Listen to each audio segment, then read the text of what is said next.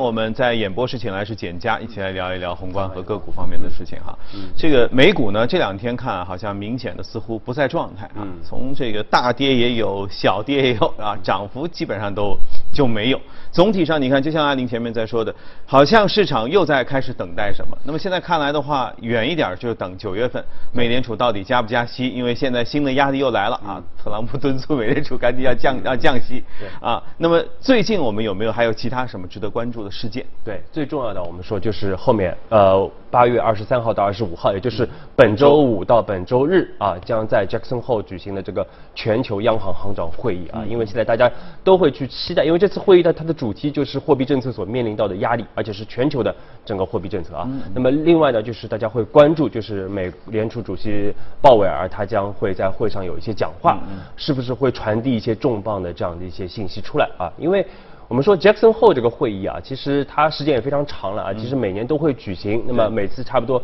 在八月份啊，差不多三周的一个时间。那么它的选址呢是在美国西部的这样的一个小镇啊，这个挺偏僻的。对，是它非常靠近那个黄石公园啊，非常靠近黄石公园。当时为什么会选择这个地方啊？因为它是堪萨斯联储所。主办的这样的一个会议啊，那么从一九八二年开始主办啊，当时选择这个地方，因为 Jackson Hole 它是一个非常有名的一个西部的牛仔小镇啊，它盛产的就是鳟鱼啊，当地就是是垂垂钓鳟鱼是一个非常有名的休闲度假的地方是吧？对，所以。而当时为了吸引谁呢？为了吸引当时的美联储主席，也就是保罗沃尔克啊。呃，保罗沃尔克我们说是一个非常有名的一个垂钓的一个爱好者啊。为了当时为了吸引他啊，所以就选择了在这样的一个小镇。那么而且一直持续到现在。那么而且当时因为沃尔克的一个参加，所以最终它的整个的一个议题就是被定在对于全球的央行的货币政策的这样的一个讨论上啊。所以是不是原先想定一个，就是我们挑一个悠闲一点的地方，大家呢别那么紧绷着，别那么。那种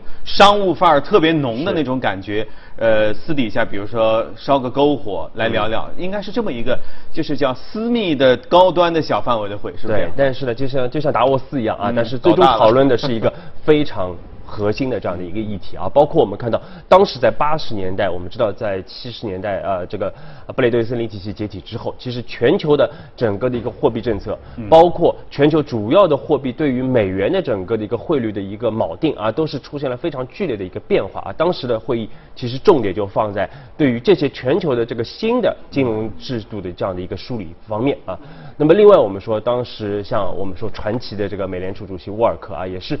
一九八五年广场协议的美方的一个重要的这样的一个参与者啊，那么再加上后面我们说也是对于全球的整个的一个央行的这样的一个政策有一个非常明确的这样的一个提出啊，呃，甚至我们说在零七零七年到零九年啊，当时我们记得啊，这个因为全球的一个金融危机啊，所以在零七年到零九年啊，特别是零九年的这个这个 Jackson Hole 的会议当中啊。当时的这个美联储主席伯南克啊，加上这个日本的这个呃联这个央行行长啊，以及这个欧洲央行行长就前行长特里谢啊，三方是在这个会议上是。发表了非常强烈的这样的一个呃对于货币宽松的这样的一个信号啊，随后我们就看到全球的整个央行大量的这样的一个量化宽松和大量的这样的一个降息的这样的一个政策出来啊。那么在两千年啊两千零两千一零年啊二零一二年和二零一四年，美联储也是在这个会议当中也是释放了这个 Q E 的这样的一些信号啊。所以说，其实大家为什么对这个会议会？如此的关注啊，就是因为他每次会议里边都会传递一些对于全球的这个市场非常重要的这样的一些信息嗯，而且是全球整个央行大佬们啊聚集的这样的一个场所。也就是央行大佬平常可能也不打电话、不发邮件，对，也没多大的这种发微信的联系，可能也就是一定要在这个会上，就是大家都在，对，他在自一个一个小范围内来说，我们打算怎么样？你们是不是有有跟进，或者你们有什么顾虑？然后他们有什么想法？其实大家这样讨论之后，回头可才可以各忙各。对，因为确实整个全球的货币政策是牵一发动全身的啊，并不是说，呃，我调整了，别的国家就垮了就完了。其实都会做相应的一个调整。那么这次会议我们说最大的看点是什么啊？首先，我们其实在之上上周的节目，包括之前的节目当中，我们反复跟大家强调的就是，美国的整个衰退的信号是非常的强烈，而且是啊频繁的发生啊。包括我们看到这个三个月期和十年期的美债收益率是出现了一个倒挂，严重的倒挂，已经而且是已经持续了两个多月啊。那么上上上周我们又看到两年期的美债收益率和十年期的美债收益率也是出现了这样的一个倒挂。而且我们知道，上一次倒挂是出现在二零零七年，那么随后就是二零零八年的整个全球的金融危机啊。而且之前九次的这个危机之前都发生了这个美债收益率的一个倒挂啊，所以这个大家特别关注。那么其实除了美国以外啊，我们看到像英国。整个两年期和十年期的美债啊，这个这英镑的这个国债的收益率，哎，也是出现了一个倒挂啊。包括我们看到美国的近邻，也就是非常重要的一个发达国家，就是加拿大，嗯，它的整个的一个国债收益率也是倒挂的这样的一个现象啊。所以说，现在这是一个全球的这样的一个普遍的现象啊。那么这个就是大家这次会议上我们说央行行长们肯定会重点讨论的这样的一个议题啊。嗯。那么首先我们说这个是。呃，七月份的时候，当时这个美联储已经是十年来首次降息了啊，降息了二十五个基点啊。我们当时也做了一个重点的一个分析。对。啊，那么包括后面我们说九月份欧洲央行开会的时候啊，他们进行议息会议的时候，肯定也会跟，而且很有可能在九月份也会释放进一步的这样的一个宽松的这样的一个信息啊。包括我们看到德拉吉也是表示，就是其实现在欧洲的整个的一个存款利率啊，已经是负的百分之零点四，也就是说你。就大家存在越存越少，存在银行里，包括你买国债，其实你还要倒贴央行钱啊，而且这样的一个零点四有可能会被负的百分之零点四，有可能它的会被继续的一个下调啊，在九月份的会议上，甚至有可能会啊，欧洲又会重启整个量化的宽松啊，因为我们昨天也看到意大利又出现了一个政局的一个不稳啊，所以说对欧洲来说其实压力也非常的大。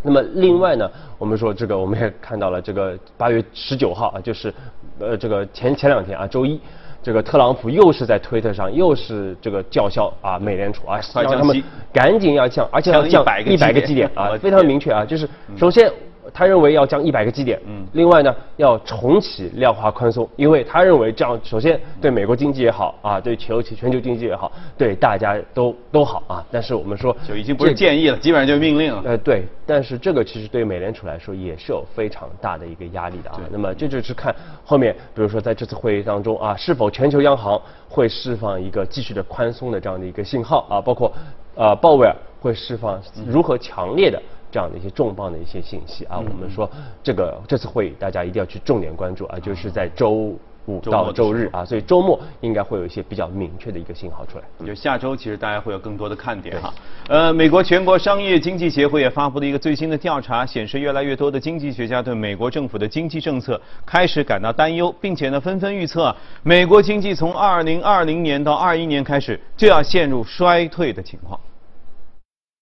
美国全国商业经济协会当地时间八月十九号发布的一份调查报告显示，超过七成的受访经济学家认为，美国经济将从二零二零年至二零二一年开始陷入衰退。此次调查于七月十四号至八月一号进行，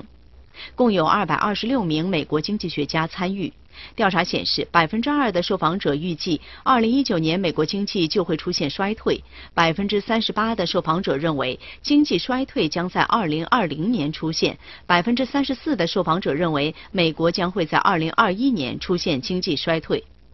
据报道，受访经济学家对美国政府大力推行的关税政策及较高的预算赤字表达了担忧，认为这些因素将抑制美国经济增长步伐。经济学家们认为，虽然美国大多数经济迹象目前看似稳固，但美国金融市场近期的巨幅波动仍强烈预示着美国经济衰退的可能性。此外，全球贸易局势持续紧张，以及美国与德国、英国等贸易伙伴关系的退化，都加剧了美国经济衰退的风险性。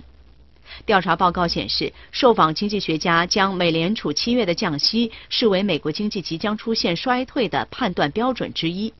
美联储七月三十一号宣布下调联邦基金利率，这是该机构自二零零八年以来首次回调利率。许多投资者预测，美联储还将在年内进一步放松货币政策。好，大家都纷纷不太看好美国经济哈，但好像有一些经济已经率先。支不住，啊，快要垮了。这个就是像阿根廷，刚才也说的，意大利，意大利这个总理辞职，估摸着后面还要乱一阵子哈。新兴经济体是不是也已经遇到了一些现实的困难？嗯，对。其实我们看到，从八月十二号阿根廷出现这个股债会三杀的这样的一个局面之后，其实大家全球市呃这个投资者对于整个的一个新兴市场的这个关注度又开始有所提升啊。但是我们发觉，其实我们也做了一些深度研究，我们发觉现在市场其实投资者对于新兴市场国家的整个的一个。个。观点啊，其实是有一些误读的啊。那么，首先我们就是呃看到，就是第一个误读就是他们认为这个美国经济的一个下跌啊，可能对新兴市场国家可能会是一个转机啊。但是我们说，其实新兴市场国家它最主要的都是一些出口型的、一些啊资源型的这样的一些国家啊。那么其实它其实从历史上来说，美国经济还是这个全球经济的一个火车头啊。对。美国经济一旦出现下行的话，其实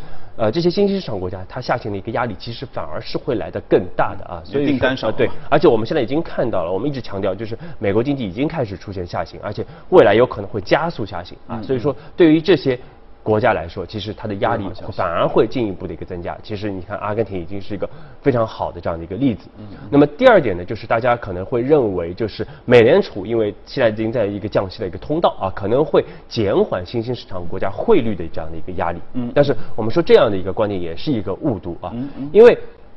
我们刚才也说了，其实新兴市场国家也是一个，它其实还是以出口为主导的啊，所以说，而且每次我们说美国进入到这个宽松周期，都意一般都意味着美国经济。又出了些问题了啊，所以才会进入到这个降息的这样的一个周期啊，所以反倒对于新兴市场国家来说，它的这个尾部风险反而会进一步的一个放大啊，甚至是一些特别是一些高杠杆的这样一些国家啊，其实它的压力会更大。这个我们看阿根廷就是第一第一个雷啊，但是后面应该还持续的会有啊。那么另外就是大家还是会关注到的就是整个的一个啊呃包括美股的一个暴跌啊，大家会认为对于新兴市场国家的市场来说，可能会有一定的这样的一个提振的一个作用啊，可能会资金呢会流向新兴市场啊。对，但是但是实际上我们说这个历史上来说啊，美股的一个暴跌，往往都意味着全球的整个风险避险资呃这个风险的偏好会出现一个大幅的一个下降啊，大家会都是会纷纷来抛售这些。